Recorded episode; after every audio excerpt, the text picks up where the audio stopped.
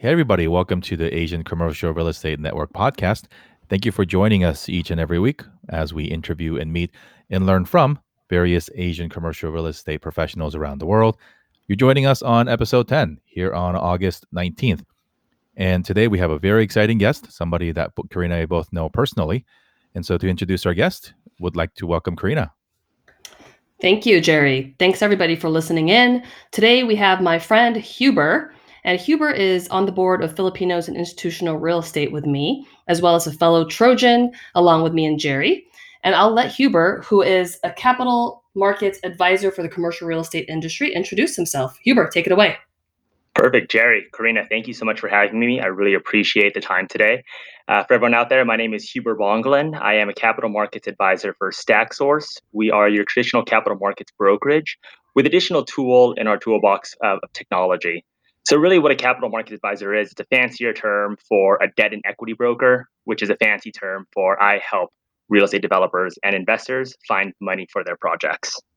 You've had a quite amazing career in real estate through different industries and different things. You've actually also have education particular to real estate development in the form of your M R E D and your M B A degrees. Um, share with us how you got started in real estate. Sure. So I started off in real estate. I graduated from U C Irvine with a double major in business economics and international studies. And throughout my time there, my father and my uncles, we always sat around the round table talking about residential real estate. They were passive investors in one to four unit family residences. So that always sparked my interest growing up. And while I was in college, which was two thousand seven, two thousand ten, um, I wanted to buy my own home. But at that time, uh, I was working part-time at State Farm Insurance while going to school. My father told me, hey, I did it on my own. You can do it on your own. Go figure it out. He did not tell me that there was a great recession going on around me. So you can imagine a kid trying to call around, trying to figure out how to put together his first real estate deal. Uh, it did not work out. It was more of a dream deferred. So once I entered the working world full time, that's when I really started. And for me, it's always been, I want to go to a firm where I'm going to learn something, where I can learn something that I can put into practice myself. And for me, I started out in the residential space. I really wanted to learn everything that it took in order to buy a single family home, uh, just because I saw my parents do it, I saw my uncles do it, and they kind of just threw me in the deep end and said, go figure it out. So I joined a firm, a boutique firm in Newport Beach, California, called Home Loan Enterprise. Uh, worked there for about four years. Uh, loved it there, bought my first investment property in Houston, Texas. And after learning everything that I could, after putting it into practice, I decided, what's the next challenge? What's the next frontier? And for that, it was business school. So I used M B A as well as the M R E D at U S C in order to help me pivot into the commercial side.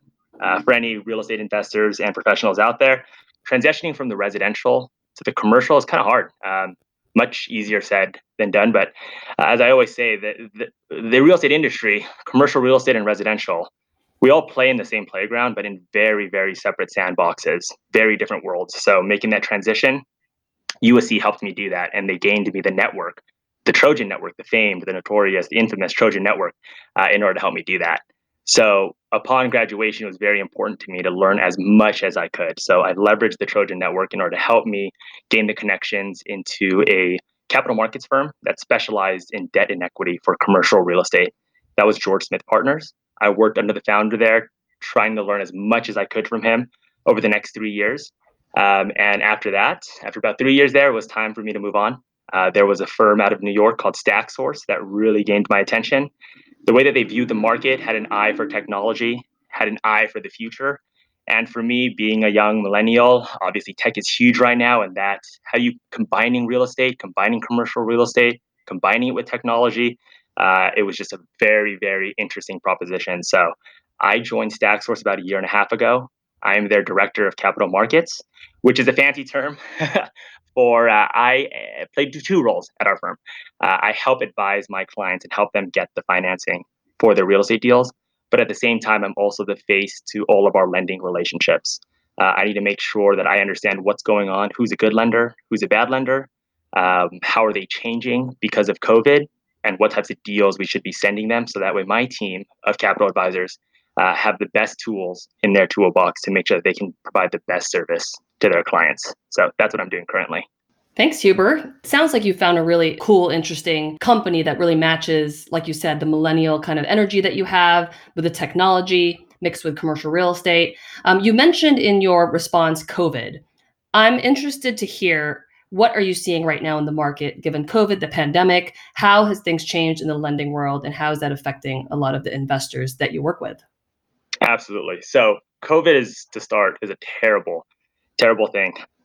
However, for our industry, the fact that we are a digital capital markets broker, that we're totally online, there's been a huge push and a huge boon for us um, in terms of the amount of traffic and the amount of interest, people finding us organically online and interested.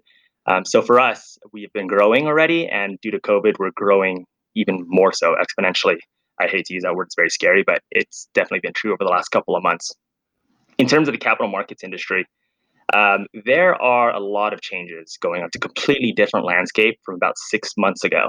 And that's why having a capital advisor, have seeing someone that really knows the market, that's in these waters day in, day out, uh, can help people get the best financing for their projects. So really, to be specific, loan to costs are down. So leverages are down, loan to costs and loan to values. If lenders were very eager to put out eighty percent loan to value loans uh, prior to COVID, they've ratcheted that back by about five percent across the board for both loan to cost, if you're doing a bridge loan or a construction, or loan to value, if you have a more stabilized perm property. You can expect that lenders that were once doing eighty percent are at seventy-five, and also if they were at seventy-five, they were at seventy.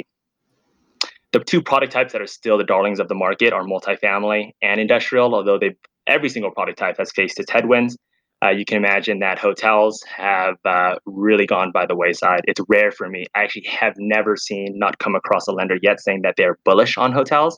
What I have seen is lenders saying that if the story makes sense, if it's a flagged hotel and we have really great demand drivers for the area, they'd be interested. Uh, there's a lot more.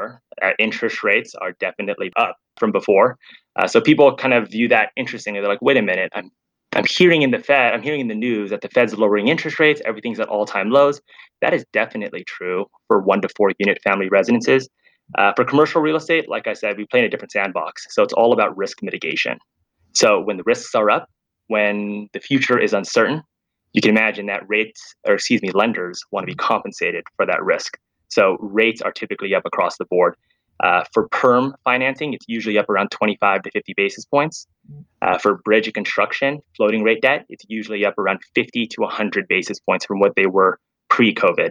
Uh, I'll pause there. There's there's a lot more, uh, and I, I blog about this, but uh, I'll pause there to give myself a breath. Thanks for that detailed um, response. I guess my follow-up question to that is, if we have listeners who want to invest in commercial real estate, you know, given COVID, there are some opportunities in the marketplace. You know, what are some of the advice? Do you, is your advice to kind of wait and kind of see where the market goes in terms of those interest rates rising, or kind of what's your advice on some of our listeners who might want to invest during this time and look for opportunities? Sure. So first, it's so hard to make one blanket statement for the entire macroeconomic situation that's going on. There's no way that I would advise clients or anyone saying, don't move, don't press the button because of X that's going on, because there's just so many variables to consider, right? Uh, every deal, and this is so true in the commercial side, uh, you'll always hear lenders, investors, uh, anyone in our, our side say it's case by case, it's deal by deal, right? And that's very true. You may come across an off-market deal. I'm going up to San Francisco today to go see a deal that's off-market, um, where it's an amazing deal. Uh, however, for the most part, it's a very tough time to be a buyer. The reason why is because sellers are still demanding prices that were pre-COVID levels. Obviously, now with the future more uncertain, with tenants' inability to pay rent, buyers are coming in looking for distressed properties. They're also looking for distressed prices. So now you have a mismatch. You have a mismatch between sellers that are expecting pricing that's pre-COVID levels, and you have buyers that are coming in expecting distressed pricing. So you'll see in the news that investment sales across the board are down. Uh, obviously, there's going to be pockets where that's untrue. There might be specific areas of the nation, specific areas geographically that are experiencing upticks. But for the most part, you're going to see that investment sales are way down across the board. And that's because of that difference in expectation by both sides of the coin, the buyers and the sellers.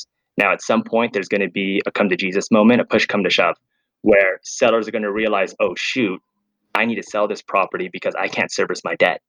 Or if I, they're going to try to work it out. So as of right now, hotel and retailers are taking the biggest hits. They are trying their hardest to work out loans that are underwater. At some point, there's going to be a flood of just not being able to do that. And that's why a lot of equity players are chomping at the bit to, uh, uh, have a lot of cash on the sidelines, a big war chest for those distressed distressed opportunities when they do arise. We're just not seeing them yet on a macro scale. There's probably micro areas where there are distressed sales going on, but not on a micro macro scale to make the news. Thanks for that. I think it's evident to us and to those listening, you are one of the most informed and best educated people within all things real estate. Um, as you shared with us earlier, no, it's it's true. And as you mentioned earlier, you took not addition in addition to learning on your own, you took a a traditional method and got formal education within real estate. Um, and real estate is one of these fields where some will argue that it's all experience and what you do, and right. others will argue for traditional education. What have you found most valuable in your own educational journey, and what do you recommend to those out there, whether they're in college still or considering a new career later in their life, to get best educated about the things that you feel so passionate about? Sure. So to answer your first question on how I view education in terms of real estate, Uh, for me, it's it's it's been something that's ingrained in me since I was a child. Having an Asian household, education is key. Uh, that was always the way that we unlocked ourselves, or how it was always taught to me, that I unlock my potential. So for me, a higher education, getting an M B A, getting a graduate degree was no question. Uh, it wasn't even something that my parents forced upon me. It was something, I don't know, I don't know what happened, but uh, I guess in the conversation, I just knew. And when I talked to people that had graduate level degrees, I just liked the way they talked when I was younger. They were just so focused, and the way they spoke, I'm like, this is, this is, if I want to be like this person, what do they do, right? So I'd follow them and I'd learn, oh, they have higher education. When it comes to real estate specifically, uh, for me, it's been tremendous uh, because it really changes the way that you view the world, uh, view what's going on, right? By learning from experts, people that study it, by having professors uh, that have gone on to be, to do, do great, great things. And really using the cliche, like standing on shoulders of giants, because they, because the higher education gave me access to their brain and the way they think, it molds you, right? You have like ten, fifteen different professors, you watch them, you study them, you learn the way that they think, you pick apart what you like, you grab that, and then it becomes your own. You become a sponge. So for me, education is wildly important. Uh, advice that I would give to, to young people is education is not enough, right? You can't just be book smart in this game.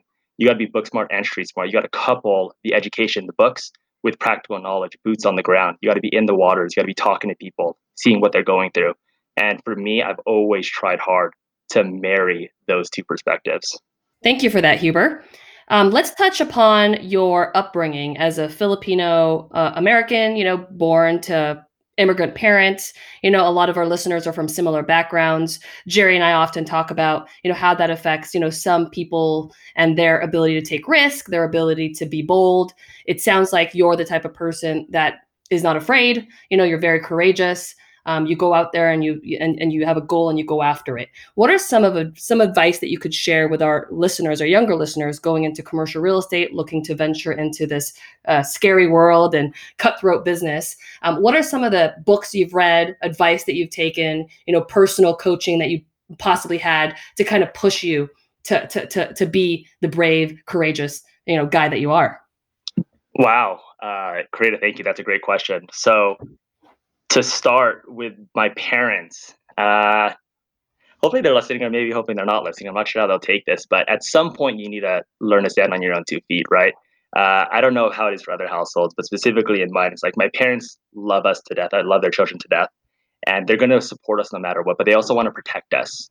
But unfortunately, that shroud of protection really inhibits you from taking these educated risks or taking these risk-adjusted moves in your lives, right? Because they want you to take the safer route.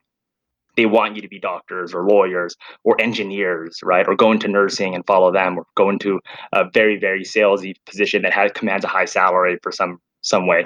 Um, but unfortunately, at some point in your life, you have to determine for yourself, like, hey, it's time for me to make these moves. Like, I can make these decisions on my own. So I will say specifically when I decided to join a startup, right? StackSource is definitely a startup. To go from a more traditional capital markets brokerage shop to going to a startup, uh, they did not like that. they uh, they warned against it. Uh, huge risk, right? Potentially high reward, which I'm hoping for. Uh, but they did not like that career path trajectory for me. Uh, but it was a risk that that I had to take in order to really blossom and bloom and, and and try to go for it, yes, in a sense. In regards to my favorite book, and you talked about coaching as well, so I'll go into my favorite book. Uh, advice for young people before I go into that is that it is not a linear uh, career path. I used to think that. I used to think that if I did X, I would get Y. If I got the schooling, it would lead to this much higher of uh, of a base pay. If, if I did this, it would. It, I always thought life was linear for me until two thousand nineteen, which, yes, was last year. And it hit me in the face, especially joining a startup, right? You go from a very structured environment to an unstructured environment. And for me, the ego got in the way. Uh, I did not prep for it correctly. I jumped into the deep end not knowing how to swim, and two thousand nineteen was a big smack in the face on what I am capable of and what I'm not capable of. Everything just always worked out for me prior to that. I've always been able, I've always thought like, oh, I'm smart enough to figure everything out on my own. Uh, I could figure this, I could figure this out. So in two thousand nineteen, I realized I couldn't figure this out. Uh, and two things happened to me that really turned it around. One, I got a career coach, uh, someone that, and really to step, take a step back, it's I realized I need to ask for help because I couldn't figure it out on my own. So career coach was one that uh, really turned it around for me, helped me focus uh, my energies instead of being all over the place, which is very typical of a startup culture. Uh, she focused my energies and she focused this fire into specific directions that have helped me uh, really turn it around over the last six months. And a book that she introduced me to, which changed my life, was Ego is the Enemy by Ryan Holiday. Uh, it's not a real estate book at all. And you can tell from the title, it has to do about controlling that ego in you. And uh, that's a book that I listened to and probably read on Audible or listened to Audible about three times now. I think you speak on great words of advice, uh, humility, asking for help, formal, informal education, and perhaps most resonant with our Asian American audience, Asian audience is love your parents, but don't let them control your career. Um, I think that's something that we can all resonate with. Uh, Huber, thank you so much for joining us today. You can connect with Huber in our group on Facebook. He has shared with us his blog posts that he has written. And so they're very informational, very engaging. Um, also connect with him on LinkedIn. You can look him up. We'll put the link in the show notes, or his username is HuberJR, H U B E R J R. Really easy to find. I think Corina and I can both attest that he is one of the most personable, giving, and energetic and outgoing folks that we know in the industry. So if you do want to learn more about what he's doing, perhaps it is uh, in the context of capital markets or startups or going back to school to get your M B A or M RED. Um, Hubert, thanks so much for making time for us, man. Jerry, Corina, I appreciate it. I'm humbled and honored to be a part of your show. And thank you so much for making the time. Ditto everything Jerry said. Hubert, thanks so much for your honesty, for your time, and your advice. We really appreciate it. Have a great day, everybody. Thanks, everybody. If you haven't yet, be sure to join us on our Facebook group. Just search Asian C R E Network. If you haven't subscribed to this podcast, we're available on Apple, Spotify, Google, and wherever you listen to podcasts. Please be sure to subscribe. Follow us on Instagram at Asian C R E Network. And we'll see you next week for episode eleven. Thanks, everybody.